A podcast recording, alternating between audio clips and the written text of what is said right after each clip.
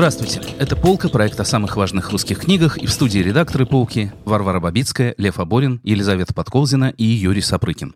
Я начну издалека. Я давний, многолетний и тяжелый фанат игры «Что, где, когда». И вот в одной из недавних передач я услышал в виде вопроса телезрителей историю, о которой раньше я не знал. Оказывается, Джону Леннону в 1967 году написал письмо мальчик из Ливерпуля, из той же школы, где учился когда-то Леннон. И рассказал, что учитель литературы в этой школе вдохновленный такими успехами своего выпускника, значит, забросил всю школьную программу и разбирает с учениками на уроках тексты Битлз, как настоящую английскую поэзию, какой она должна быть сегодня.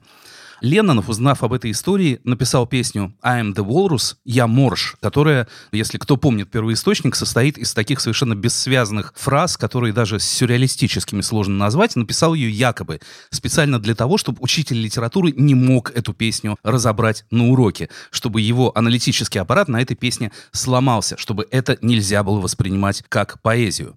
К чему это я? К тому, что мы собираемся сегодня поговорить как раз о той поэзии, о том виде поэзии, который, собственно, литературой не очень-то считается, а именно о поэзии та-да-да-дам русского рока.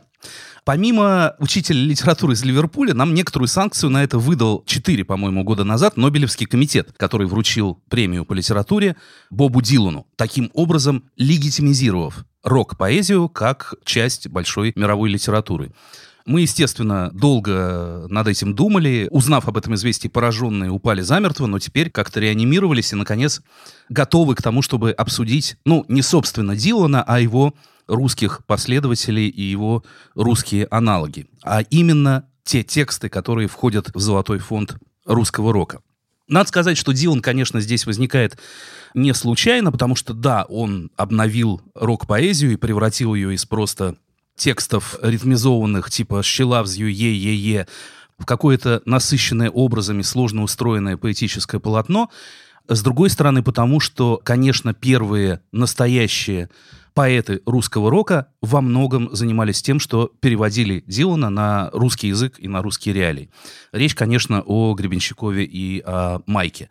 Переводили иногда буквально. Мы могли видеть в фильме «Лето», как это происходило, когда, ну, как бы люди очень тщательно исследовали англоязычные тексты и потом находили для них русские аналоги. К нему подходит Джордж Саунд, одетый в смоге, и шепчет «Я Шопен». За ней следит Оскар Уайлд, шеф полиции нрава. Уездного города Н.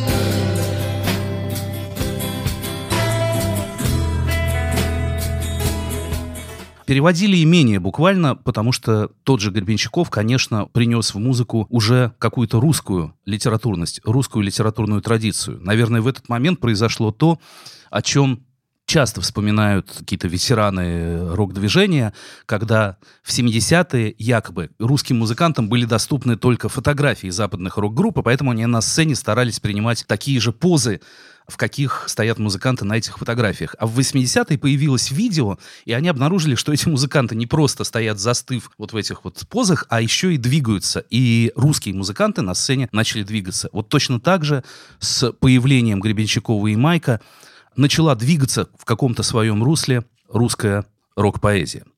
Я, наверное, тут могу обратиться к каким-то своим воспоминаниям, потому что когда «Аквариум» впервые как-то вышел из подполья и появился на какой-то всесоюзной сцене, одним из первых основополагающих текстов, который объяснял людям, что это такое, был текст Андрея Вознесенского, опубликованный на задней обложке первой пластинки аквариума, выпущенной на фирме «Мелодия». Если позволите, я сейчас процитирую, это будет длинная цитата, но, может быть, она даст нам затравку для того, чтобы поговорить об этом подробнее уже не словами Вознесенского. Итак, Вознесенский о Борисе Гребенщикове.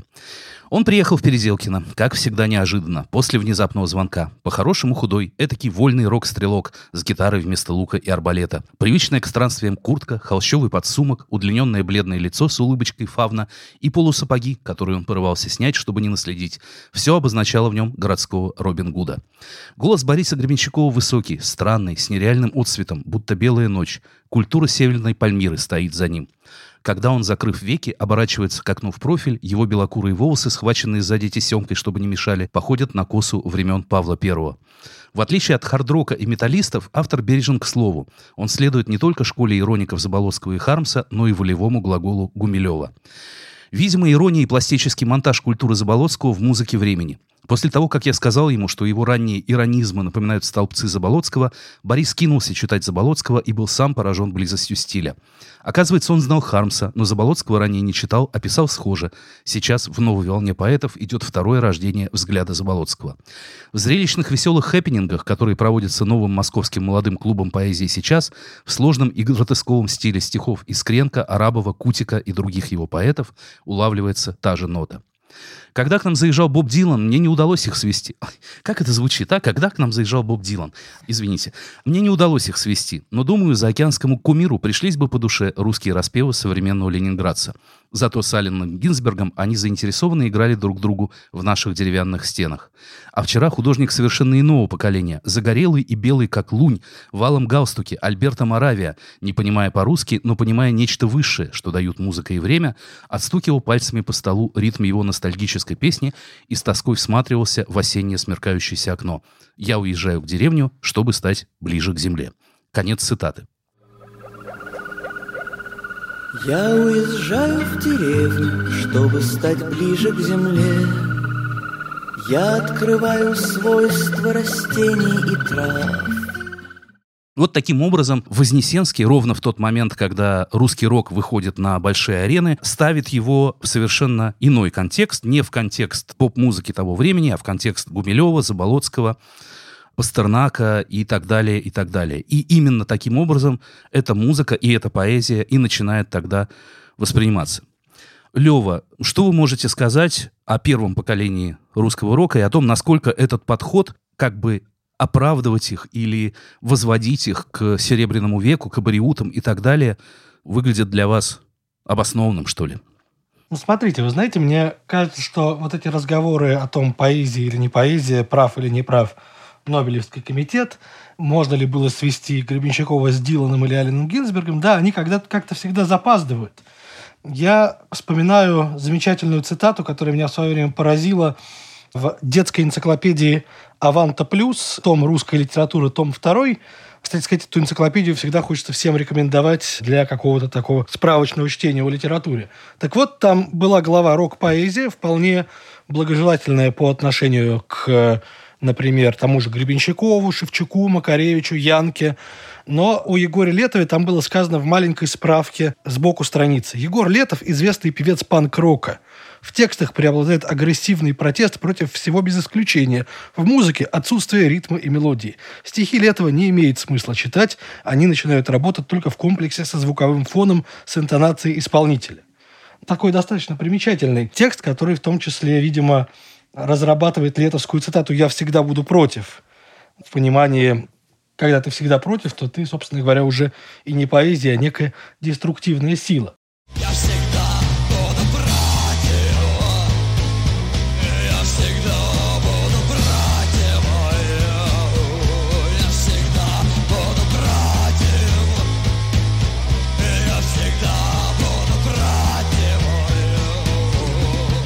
Я бы сделал тут, извините, одну оговорку, немного сузил бы определение. Конечно, все, что мы называем рок-поэзией, в этом определении первая часть не менее важна, чем вторая. Как стихи, напечатанные на бумаге, это чаще всего не работает.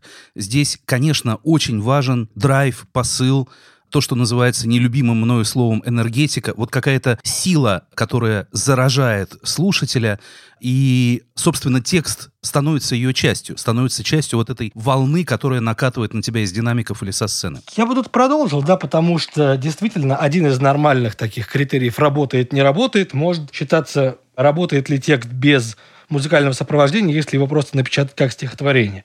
И вот дальше стоит гадать, подходят там тексты Гременщикова или Макаревича или Башлачева сюда или нет. И, разумеется, на самом деле, в большей части случаев они прекрасно работают. Просто с музыкой они действительно приобретают некое новое качество. Но вот когда вы говорите о возведении к Серебряному веку и к веку Золотому, тут сразу, конечно, возникает просто желание у критиков там старой формации это отвергнуть, да, потому что ну, это нечто такое новое, неприрученное, это приходится объяснять через какие-то аналогии, то есть Вознесенский это там объясняет через клуб «Поэзия», и через Заболоцкого. Действительно, если мы посмотрим и на Гребенщикова с какой-нибудь такой песней, ну, не знаю, науки юноши и питают, но каждый юнош как питон, и он с земли своей слетает, надев на голову бидон. На нем висят одежды песьи светлее солнца самого, он гордо реет в Поднебесье, совсем не зная ничего. Это абсолютно абориутское стихотворение с явной отсылкой к просодии еще пушкинских времен, как, собственно говоря, и работали абориуты и Хармс и Заболоцкий. И замечательно оно в этом контексте себя чувствует. Корнелий Шнапс идет по свету, сжимая крюк в кармане брюк. Ведет его дорога в лету, кругом цветет сплошной цурюк. Тут надо сделать только поправку, что очень многие абориутские тексты Гребенщикова на самом деле тексты Джорджа Гуницкого, одного из основателей «Аквариума». Но, в общем, они были настолько близки и как бы взаимопроникаемы, что можем для простоты... Филология профессиональная этот вопрос давно решила. То есть с 90-х годов выходит под руководством замечательного филолога, пионера этого дела у нас Юрия Доманского сборники под названием «Русская рок-поэзия. Текст и контекст», если мы посмотрим на то, чем там занимаются исследователи, то они, например, рассказывают о том, каким образом пушкинская традиция преобразуется в русском роке. Тот же Даманский рассказывает ты скажешь, что жизнь – это великая вещь, и выдашь семерку за туз. Майк Науменко отсылка к пиковой даме. Мороз и солнце – день чудесный для фрезеровочных работ. Башлачев – понятное дело, отсылка к зимнему утру Пушкина и так далее. Дальше там появляется Константин Арбенин и, разумеется, Юрий Шевчук с песней «Последняя осень», который еще и обыгрывает, собственно говоря, весь пушкинский миф в русской литературе.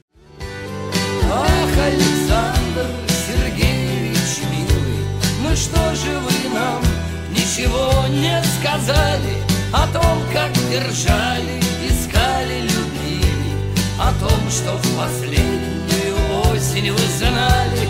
Точно так же отыскиваются цитаты из, например, Блока у Гребенщикова или у Майка Науменко, или, например, в песнях «Наутилус Помпилиус», песнях кормильцевских и бутусовских отыскиваются отсылки к Тургеневу. Ты говоришь, что не хочешь быть никому никогда рабой. Я говорю, значит, будет рабом тот, кто будет с тобой. Здесь словно варьируется известная мысль Тургенева о том, что один в любви раб, другой господин. Комментирует это филолог Корнеева в пятом томе этих сборников. Сборники, собственно говоря, кстати, все доступны в интернете. И помимо того, что там отыскиваются отсылки к русской литературной классике, там еще и показывается, что эти тексты абсолютно можно анализировать с полным правом как любые другие стихи. И не только тексты, но и сборники текстов, то есть альбомы. Альбом абсолютно уподобляется книге, да, там рассказывается, что такое циклизация, например, у Виктора Цоя или циклизация у каких-то ранних рок-музыкантов, ну, таких как Александр Градский, который записывает сборник песен на стихи известных поэтов и русских, и западных. Да, то есть абсолютно филологическую традицию рок-поэзия встроена. Я бы заметил, что помимо сборников, о которых говорите вы, существует уже огромная традиция филологического изучения текстов, собственно, Егора Летова, которого Аванта Плюс выписал из числа поэтов. Есть постоянно действующий летовский семинар в РГГУ, который издает регулярные сборники. Угу. Есть развернутая в книгу диссертация Кристины Пауэр о поэзии, именно поэзии. Очень скрупулезный филологический анализ текстов Янки Летова и Башлачева. В общем, это все тоже оказалось как бы внутри поля филологического изучения. Да, совершенно верно. Причем Летов-то как раз поэт очень большой, потому что он мало того, что обладает огромным влиянием, если мы посмотрим с вами на опрос поэтического журнала «Воздух» о том, как повлиял русский рок на поэтические практики современных авторов, там в основном называют двух авторов Гребенщикова и Летова. Э, я чуть-чуть позже, наверное, вернусь к этому вопросу, там сказано много ценного и интересного. Но кроме этого влияния, важно, что действительно Летов создает абсолютно узнаваемую поэтику, да, поэтику параллелизма, нагромождения эпитетов, очень действительно мощного, жесткого слова. Ну, летовский текст спутать с чем-то другим невозможно, а подражать летовскому тексту тоже дело абсолютно гиблое. Во всех этих сборниках частности, есть и исследования о поэтике Летова, которые сопоставляют даже с поэзией русского концептуализма, с тем же Приговым. Казалось бы, вещи абсолютно не похожие, но какие-то андеграундные стратегии бытования этих текстов, да, их противопоставленность неким текстам системным, их сближает эти концы спектра. Как-то вот эти вещи. Собственно говоря, не только про классический рок, это все говорится. Наверное, в последнем сборнике, который вышел в этом году, есть статья «Специфика субъектной организации рок-текста 21 века» на примере творчества групп «Трактор Боулинг» и «Аматоре». Вау. Или там есть подробный анализ песни Саши Васильева «Передайте это Гарри Поттеру, если вдруг его встретите». Да, абсолютно традиция и филология, основанная на рок-текстах и самих филологичных рок-текстов, никуда не девается. Гарри, трибуны пусты, как видишь Фанаты уже не поднимут кипиш Никто теперь не играет в квидич Мы тут вымерли все почти Вы вот заговорили а, про концептуализм и про близость отдельных рок-исполнителей к нему. Но на самом-то деле ведь и среди поэтов-концептуалистов московских были настоящие перформеры и певцы. Помимо того, что, скажем, выступления группы «Альманах» известной представляли собой настоящие хэппинги, такие спектакли, но существовал, например, великолепный дуэт поэта Виктора Коваля и Андрея Липского, которые пели совершенно абсурдистские и невероятно смешные тексты. Мне доводилось их слышать в позднейших исполнениях, и это действительно, во-первых, гомерически смешно, но, во-вторых, это прежде всего поэзия, которая в своей какой-то вот радости жизни потребовала песенного воплощения, я бы сказала. И появилось такое синкретическое явление, которое присоединяется к той же традиции какой-то неподцензурной поэзии и музыки с другой стороны.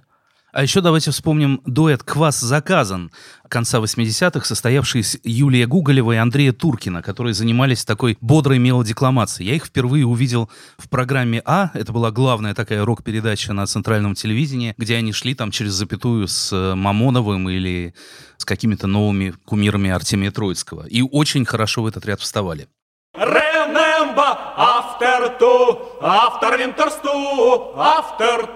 After springer stew, I shall work, I shall work, warum zurück to you, буквально after. Это интересный обратный механизм, когда как будто поэзии не хватает текстуальной или поэтической плоскости, и она перерастает во что-то большее. Ну вот я опять же обращусь к концу 80-х. Вообще Тут дело не только в Вознесенском, который явно этой статьей каким-то образом оправдывал Гребенщикова перед воображаемым худсоветом фирмы «Мелодия». Смотрите, это не просто какой-то хулиган Моргенштерн, да, это вот Гумилев и Заболоцкий. Это все существовало в одном примерно кругу, в одном и том же таком позднесоветском андеграунде.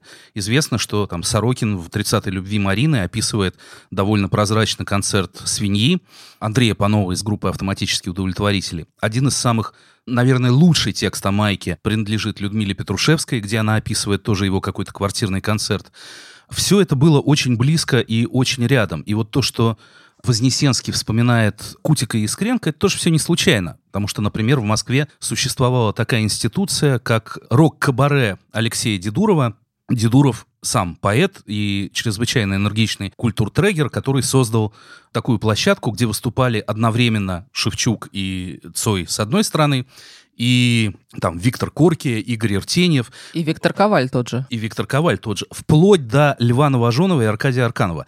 Все эти люди как-то были перемешаны в одной полубогемной поэтической традиции. Ну, вероятно, из этого и вырастает традиция сотрудничества поэтов, пишущих именно тексты и не работающих с музыкой, да, с рок-музыкантами. Да, Кормильцев сотрудничает с Наутилусом, Григорий Дашевский пишет тексты для вежливого отказа. И, разумеется, может быть, самое известное сотрудничество такого рода – это работа Анри Волохонского и Хвостенко с аукционом. Все-таки они не писали тексты для аукциона, а скорее аукцион в какой-то момент их нашел и как-то с ними сдружился и начал использовать их тексты. Но, в общем, да, это все слилось в какое-то одно целое. Ну и, собственно, один из главных поэтов, работающих с аукционом, Дмитрий Озерский, это вот такой тоже абсолютно продолжатель абориутской линии, которая, в свою очередь, тянется именно к просодии Золотого века. Его последняя книжка «Суп» очень хорошо показывает. Давайте к аукциону мы, наверное, вернемся чуть позже. Это длинный важный разговор. А я бы хотел еще, опять же, вспомнить про конец 80-х, потому что первые описания, первые такие устойчивые определения русского рока, которые появились в то время, они все делали упор на том, что на Западе важна музыка, а в России важен текст. В России первичен текст. Именно поэтому русский рок — это совсем не то, что Дилан, Лурид э, и все остальные. Илья Смирнов, теоретик русского рока, редактор журнала Урлайт, подпольного андеграундного журнала, разрабатывал целую теорию рока как современного фольклора, как городского фольклора, как текстов, которые пишет народ, так же, как в XIX веке это были народные песни, а в 60-е годы это была бардовская песня, так теперь народ таким образом выражает себя в э, поэтическом творчестве, используя для этого электрические гитары. Эта теория была, на мой взгляд, в какой-то момент сметена теорией журнала «Контркультура» и Сергея Гурьева, который говорил, что нет никакого современного фольклора, никакой вот этой авторской песни, это все полная ерунда. В роке главное это такая экзистенциальная напряженность, люди, которые ставят себя в какие-то предельные состояния, в этих предельных состояниях им открываются какие-то очень важные, очень глубокие истины, и вот этот нерв как раз и есть главное, что есть в русском роке. Ну, то есть Смирнов скорее писал о Гребенщикове и Майке, Гурьев скорее писал о Башлачеве, Летове и Янке, но так или иначе это все не была, собственно, музыкальная критика, это не касалось описания музыки как таковой. Это касалось там бытования текста с одной стороны или какой-то мировоззренческой позиции, какой-то экзистенциальной позиции их автора с другой русский рок — это не совсем рок, это что-то иное. Так в конце 80-х, в начале 90-х уже было решено его теоретиками. Я бы прицепился здесь к слову «фольклор» и вспомнил бы Башлачева, с появлением которого вот эта дилановская, луридовская, гумилевская, заболовская традиция уходит как бы на задний план и начинается что-то совсем другое. Уберите медные трубы, натяните струны стальные, а не то сломаете зубы обшироты наши смурные. Как мы можем определить, а что начинается в этот момент? И выглядит ли это для вас таким же переломом, как кажется мне? Ну, тут есть интересный момент, который состоит в том, что как только русский рок становится в достаточной мере самобытным, как, например, в случае Башлачева, который, очевидно, прильнул к, собственно, русской традиции какой-то и, собственно, корням, а переводят тексты западных коллег. Как только это происходит, мне, например, уже трудно становится назвать происходящее роком. Рок — это нечто, воспроизведенное в какой-то мере, хоть и с собственным талантом, по фотографиям, на которых стоят люди в застывших позах. А как только оно становится чем-то своим, оригинальным, оно превращается вообще-то в человека с гитарой и смыкается с бардовской песней, хотя мы понимаем, что Башлачева с Куджавой сравнить невозможно. В чем разница? Возможно, разница в вот этой позе экзистенциальной и в драйве, который там присутствует. Чувстве протеста, может быть, чувстве вот этого одинокого рок-стрелка, как там писал Вознесенский. Худой по-хорошему воин. Да-да-да. А, например, Владимир Высоцкий — это что? Он находится где-то ровно посередине. Но вот это все приводит к вопросу, а что такое вообще действительно русский рок? Что мы называем роком? Мы называем роком любую, ну, в какой-то смысле, неподцензурную музыку русскую определенного периода, которая ориентирована на музыку все-таки больше, чем на текст. Мне кажется, что тут все-таки довольно комплексный вопрос. Действительно важна и ориентация на рок западный, даже и вхождение человека в один и тот же круг. Да, будь то Ленинградский рок-клуб или московская сцена – и правильно, Варя, мне кажется, ты говоришь, что Высоцкий – это такая пограничная фигура. Русский рок Высоцкому, разумеется, очень сильно обязан. Но, мне кажется, очень здраво все это рассматривать как очень расширенный спектр, на одном конце которого может оказаться Кудзава и Городницкий, а на другом может оказаться Башлачев, и где-то там еще может быть, там, не знаю, Веня Дыркин, который вполне себе может казаться и рокером, и поэтом, и бардом, и кем угодно. Или Умка, например, да, которая, помимо того, что она замечательный рок-певица, она еще и прекрасный филолог, работающий с наследием Абариу. То есть принципиальная неразграниченность этого пространства делает весь этот пласт 70-х, 2020-х, да, если мы говорим о том, что русский рок все еще жив, исключительно интересный. Русский рок, безусловно, очень филологичен, и Кормильцев филолог, и Умка филолог – и Мамонов переводит норвежских поэтов. Недавно в одной фейсбучной дискуссии я наткнулся на совершенно поразившее меня утверждение, что во-первых, Мамонов — это поэт, который, опять же, наследует леонозовцам, там, Холину и, и всем прочим. Во-вторых, музыка для него была вторична, и это просто какой-то дух времени подсунул ему такой инструмент для популяризации своих стихов. Мне кажется, это не очень резонным утверждением, но, глядя на того же Мамонова из 2020 года, вот люди вполне могут приходить к таким выводам, почему нет. Мне кажется, что таким образом они пытаются легитимизировать Мамонова, потому что они понимают, что это огромная величина, а в сознании у многих многих до сих пор живет эта самая иерархия культурная, на самом деле, мнимая. Да, да. Фигура художника, который как бы жжет глаголом, и когда он кривляется на сцене, это как-то его, что ли... Рокер — это несерьезно, да. это как бы массовая культура. Друзья ему подсказали, что сейчас надо кривляться, без этого не пробьешься. А чтобы отдать Мамонову должное, многие простодушие своем пытаются сделать из него то, чем он на самом деле не был. И чтобы, мне кажется, опровергнуть эту мысль, достаточно было бы включить 15-минутный фрагмент любой песни Мамонова. Не знаю, «Досуги-буги». Ну а на досуге я танцую буги. На своем досуге я танцую буги. Танец буги И досуги буги. Но при этом продолжу я свою мысль. Русский рок филологичен, но когда мы уходим на бардовскую часть спектра, Тексты Акуджавы, тексты Городницкого, тексты Высоцкого. Я не знаю, как это сформулировать. Извините, если это прозвучит по-дилетантски, но ты их можешь пересказать приятелю. Не в виде стихов, не напевая их, но ты можешь сказать, о чем там речь. Лыжи у печки стоят. Ну, нет, нет, нет, ну все-таки, ну, Акуджава про лыжи не пел, давайте не будем его э, Пел про виноградную косточку. Принижать. Да, но про виноградную косточку ты можешь рассказать, о чем там речь. Тексты Башлачева ты пересказать не можешь. Они существуют только в таком виде, вот в этой очень сложной игре образов, корней, которые он вынимает изнутри слов, каких-то глубинных архаических пластов языка, к которому он пытается продраться. Как бы поэзия совершенно иного рода. Так, собственно, работают и экзистенциальные тексты, да. Особый резон Янки тоже не особенно перескажешь.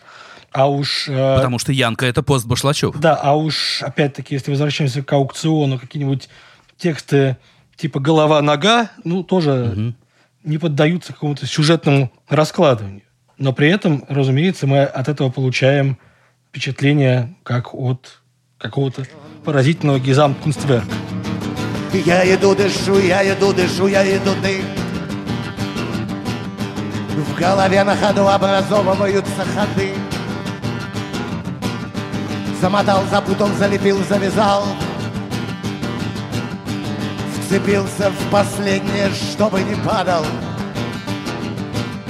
Я бы сказала, что вообще-то невозможность пересказать текст поэтически своими словами – это первое указание на его поэтическую природу. Ну, балладу мы можем пересказать своими словами, потому что у нее есть сюжет. Это не означает, что баллада не поэзия. Другое дело, зачем нам вообще ее пересказывать, если мы можем ее прочитать вслух, наизусть, или послушать на альбоме, или почитать в книге? Но если мы вводим такой критерий, да, и, например, у Бориса Гремчакова, безусловно, есть баллады. Но помимо баллад у него есть э, прекрасно быть женой лесоруба, но это будет замкнутый круг. Я сделал бы директором клуба тебя, мой цветок, мой друг. Как ты перескажешь это своими словами? Ну да, ну а старика Козлодоева все-таки можно. Сползает по крыше старик Козлодоев пронырливый, как карастель. Стремится в окошко залезть Козлодоев к какой-нибудь бабе в постель. Мне кажется, тем не менее, что вот в русском хип-хопе некоторое время назад было такое выражение «перевернуть игру». Вот Оксимирон альбомом «Горгород» перевернул игру. Вот Башлачев перевернул игру. Он сделал что-то такое, после чего возвращение к прежней рок-поэзии стало невозможным. Он вскрыл какие-то такие пласты языка, ну, это оказало совершенно невероятное влияние на всех, кто находился рядом с ним, начиная от Гребенщикова и Кинчева и заканчивая Летовым и Янкой. Все в этот момент уходят куда-то в э, фольклор, в архаику, все как будто начинают допивать его песни. Гребенщиков записывает русский альбом, Кинчев тоже уходит в какие-то славянские мотивы. Летов после ранних альбомов пишет вот это на картинке «Красная морковь», поезд свистнул, дернулась бровь и так далее, и так далее. Про Янку уж и речи нет. Все, что самое интересное, что происходит после этого, это в каком-то смысле пост Башлачев. Да, но мне кажется, что помимо такой как бы сказовости и былинности его текстов, у него еще есть такой уровень шаманских, религиозных или каких-то молитвенных вещей. Не знаю, например, имя имен и то, как это преломляется потом. А, например, у Вени Дыркина как бы он доводит эту сказочность до вторжения как бы в реальность.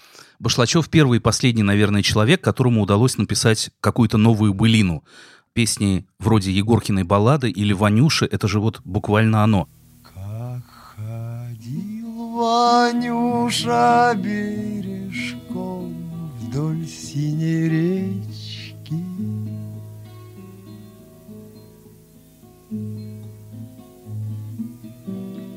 водил Ванюша солнышко на золотой уздечке.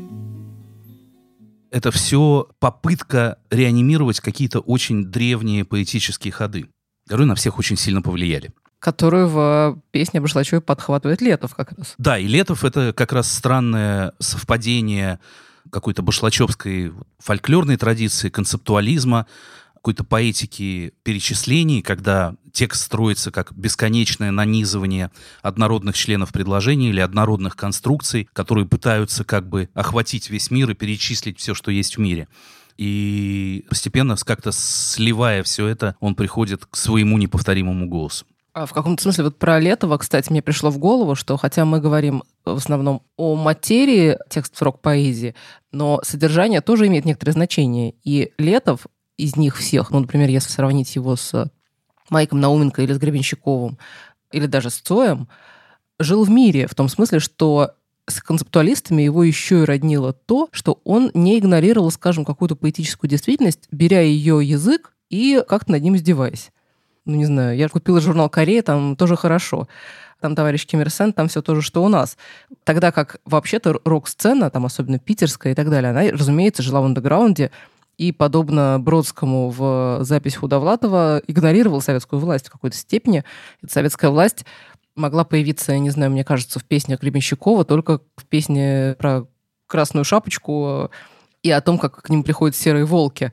И это такое довольно детское, инфантильное отношение. Ну, есть некоторая внешняя угроза, нас повинтят. Или как в пьесе такой абсурдистской Гребенщикова где всех приходят и прихватывают за то, что нашли в кармане план и так далее, и так далее. То есть это такая внешняя угроза, как серый волк. А на самом деле мы живем чем-то совсем другим. А Летов, он, в общем-то, человек, живущий в мире и не игнорирующий его проблем. Ну, в Питере тоже было много социального. Была группа «Телевизор» с песней «Твой папа фашист» с десятками таких песен. Настолько злых, лютых, протестных. В 2021 году они их поют с тем же успехом, не меняя слов, что и в 87-м, и они прекрасно работают и в нынешней, и в любой другой ситуации. Ты боишься попасть в число неугодных Ты знаешь, он может прогнать, он может убить Твой папа фашист И Летов, с другой стороны. Ну, да, в общем-то, и Шевчуковская родина вполне политический текст. И, опять-таки, Да.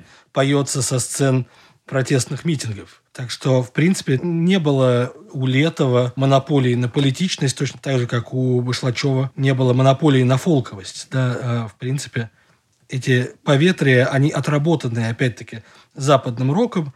У них была и своя Джоан Баэс, и тот же свой Джон Леннон, который в какой-то момент писал исключительно левые политические песни. У него есть песня про Анджелу Дэвис, которая так называется «Анджела». У Сукачева тоже есть песня про Анджелу Дэвис. Называется «Свободу Анджели Дэвис». Но это уже, Юра, постмодернизм. Я о чем и говорю. О присваивании чужой речи, так сказать. Можно протестовать искренне прямо, Опять же, да, действительно, на митингах до сих пор поют песню «Цоя перемен». Но с таким же успехом на митинге я слышала, пели песню «Пусть ярость благородная вскипает, как волна», и звучала она не хуже, чем песня Цоя. Поверьте ну мне. да, сегодня там поет Фейс или I Speak, или, не знаю, замечательно там выступила группа Хадн Дадн. Казалось бы, не особенно политическое содержание, но прекрасно пришлась пору. Да, я говорю про присваивание чужого языка, конечно, ко- которым, конечно, Гребенщиков, например, не занимается. Гребенщиков не работает как концептуалист с агитками, скажем так. А Летов в целом, да. Гребенщиков скорее работает с какими-то большими культурными явлениями. В том же прекрасном сборнике, к которому я все время отсылаю, есть отличная статья о образе белой богини Грейсовской, которая пронизывает все гребенщиковское творчество. Да, конечно, ему интересная мифология. Но при этом, если мы с вами посмотрим на последние песни Гребенщикова, какие-нибудь «Пошел вон Вавилон» или «Баста Раста», это песни нормальный политический рок. Да, другое дело, что кому-то, мне, например, может казаться, что он уступает таким текстам, как Дубровский или «Пока не начался джаз». Ну, опять-таки, а еще, с другой стороны, есть «Поезд в огне», замечательный, опять же, политический гимн. Ну, вообще, мне кажется, что «Поезд в огне» и целый пласт гребенщиковских песен, что перестроечных, что и таких вот башлачевских, они совершенно не политические, они скорее про то, как уходит какая-то культура, какая-то Атлантида, Россиюшка моя, и ей на смену приходят какие-то бездушные торгаши. В целом это не про политику. Можете, конечно, мне возразить. Кажется, Гребенщиков, мы как бы можем наблюдать его образную эволюцию, потому что он пишет о разном и на разные темы, а вот от Башлачева у меня было впечатление, что он в некотором смысле как Артур Рэмбо, потому что он просто выплеснул то, что мог сказать, и после этого как будто наступила какая-то пауза, какое-то молчание. То есть он закончился в себе и вот в этих своих песнях. Для Башлачева очень важна такая мистическая мифология, конечно, истории про то, как он вышел на какую-то гору и на какой-то холм и попросил, и ему дали. И у него мгновенно написались вот эти там 20 или 30 песен, и после этого он перестал писать. Кстати, аналогичная, очень похожая история произошла потом с Янкой. Но, возвращаясь к нашему разговору о социальном, в Питере было много социального, и у Гребенщикова, наверное, много социального. А уж в Москве сколько было. Да, возьмем группу «Центр», самую концептуалистскую, наверное, группу, у которой есть песни, которые состоят просто из там, перечисления газетных заголовков или... Пушкин. Евтушенко, Иванов, Петрова, Курчатов, Калашников, С другой стороны, про Летова, Варя, вы совершенно правы, и ранний Летов — это просто вытаскивание каких-то реалий из, даже не из газет, а из, не знаю, хроники текущих событий. Песни типа КГБ Рок или Общество память или там Пылающей тропой мы идем к коммунизму. Это такая махровая, лютая антисоветчина. Точно так же, как э, на следующем витке, там в 93-94 году, «Вижу, поднимается с колен моя родина», это будет уже такая неосоветская и такая христианско-коммунистическая поэтика. Летов поздний, «Сияние обрушится вниз» и все остальное, это, конечно, человек, который уходит от социального так далеко, как только возможно. Если говорить об Ашлачеве и Летове, то мне тут видится такое противопоставление, раз уж мы заговорили о содержании, что Башлачев — это поэтика жертвы. Не жертвы в современном психотерапевтическом смысле, а жертвы в христианском смысле. Его тексты о том, как принести себя в жертву, как отдать себя миру, как стать зерном, которое ляжет в землю и прорастет какими-то непонятными пока благими всходами. А поэтика Летова — это поэтика схватки. Как сказал Максим Семеляк в своей замечательной книжке про Летова «Значит, ураган», он не был на одной из сторон схватки, он не поднимался на схваткой, он и был схваткой. Он воплощает в себе не противостояние чему-то, а сам факт противостояния, вот само столкновение, саму шибку.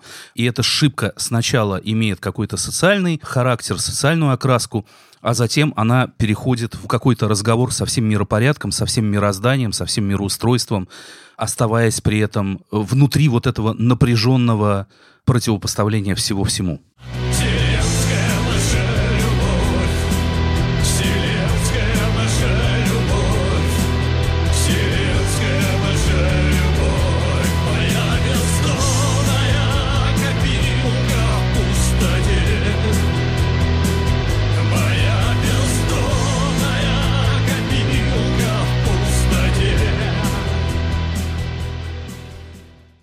Мне хотелось бы вернуться все-таки к разговору о том, каким образом русский рок повлиял на какие-то более поздние вещи, в том числе на современную русскую поэзию, и вернуться, как я обещал, к опросу журнала «Воздух», где есть несколько очень показательных, по-моему, реплик, от которых можно дальше отталкиваться. Скажем, Елена Фанайлова, отвечая на вопрос, что дали ей рок-поэты, что она у них взяла, она рассказывает у Шевчука и Кинчева харизму, у Летова непримиримость, у Гребенщикова понимание того, что она такое настоящая поэзия, у Янки настоящую черную мизантропию, у Цоя понимание того, что интересует моего брата и его друзей на пять лет моложе, бухло, бабы, городской роман, сценизм и романтизм в одном флаконе.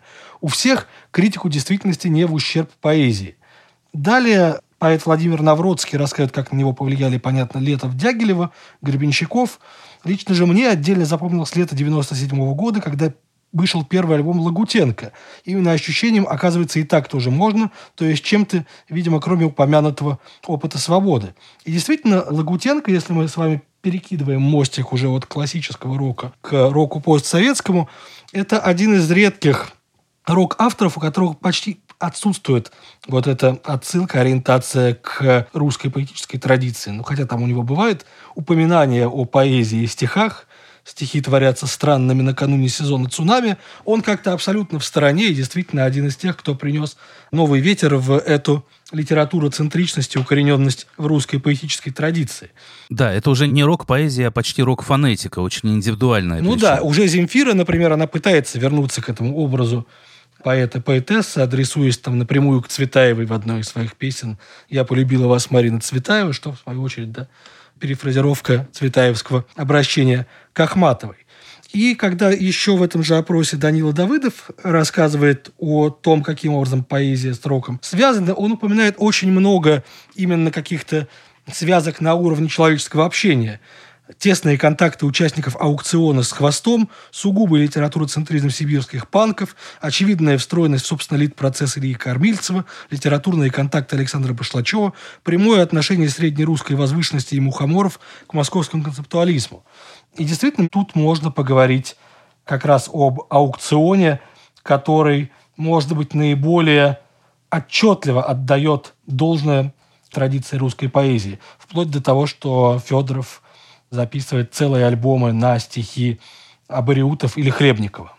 Аукцион, конечно, это отдельное явление. Мне, честно говоря, еще до альбомов с текстами Хвостенко или Введенского и, и Хлебникова казалось, что Дмитрий Озерский — это самый точный, самый адекватный рок-поэт в России, потому что во всех остальных случаях либо музыка перетягивает одеяло на себя, либо текст становится доминирующим, а здесь это какое-то точнейшее попадание, где не то чтобы музыка и текст неразделимы, но текст становится невероятно органичной частью того месседжа, того послания, которое заключает в себе аукцион. Еще не поздно, день уже прожит. Пойди, прохожий,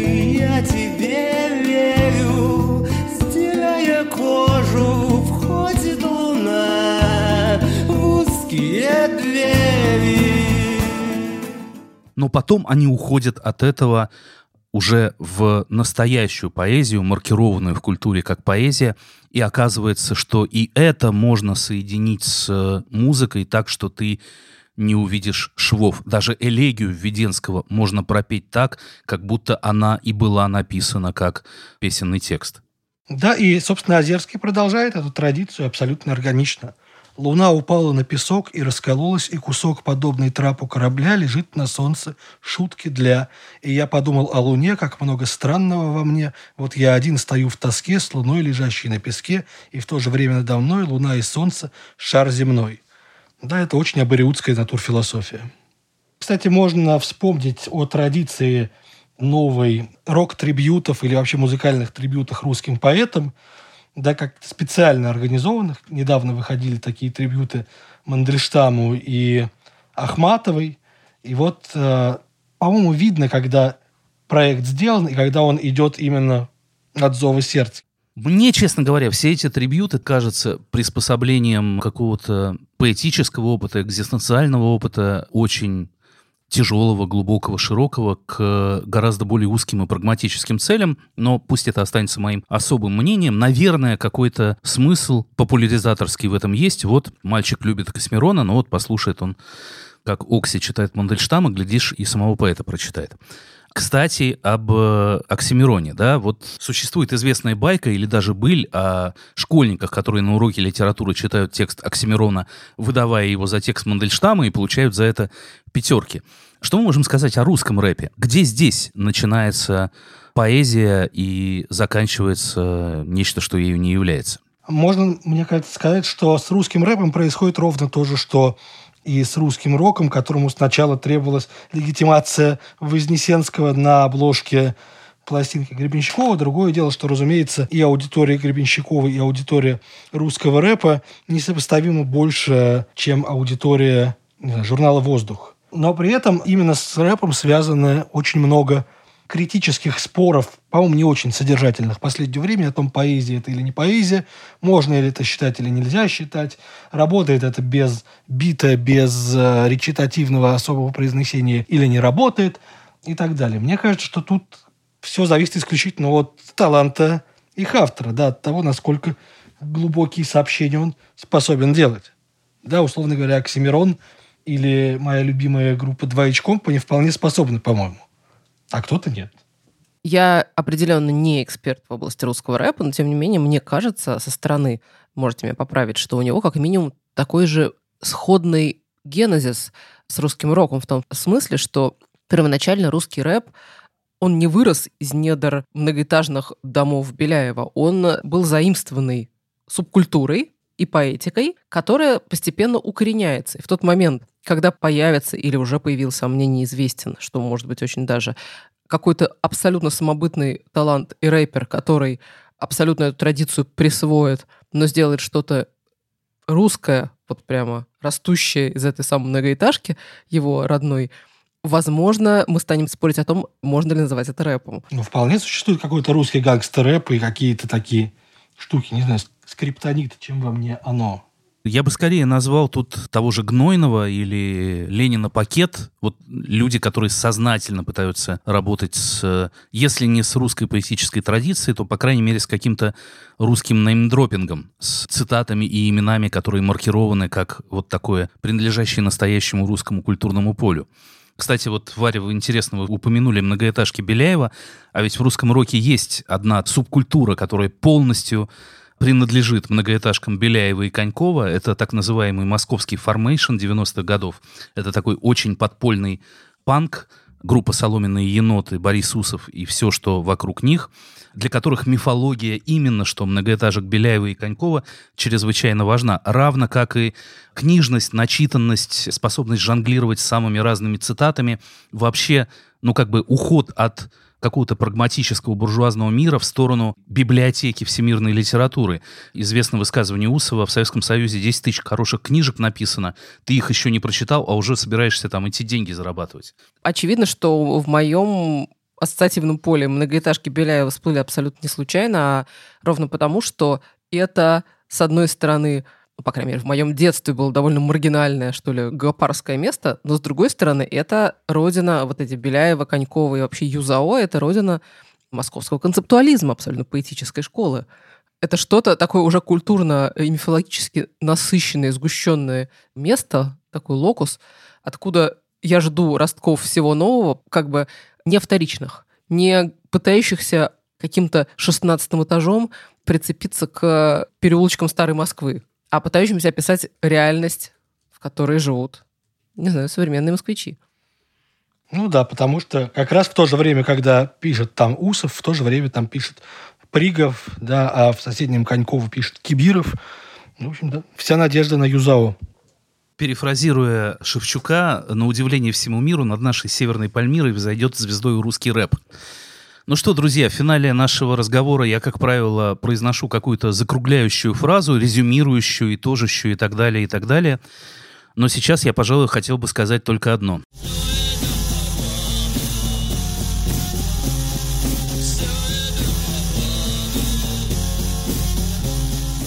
Это был выпуск подкаста «Полки», посвященный поэзии русского рока. Здесь были редакторы «Полки» Варвара Бабицкая, Лев Аборин, Елизавета Подколзина и Юрий Сапрыкин. «Полка» — это проект о самых важных русских книгах. Вы можете читать наши материалы на сайте полка.academy. Всего вам доброго и до новых встреч.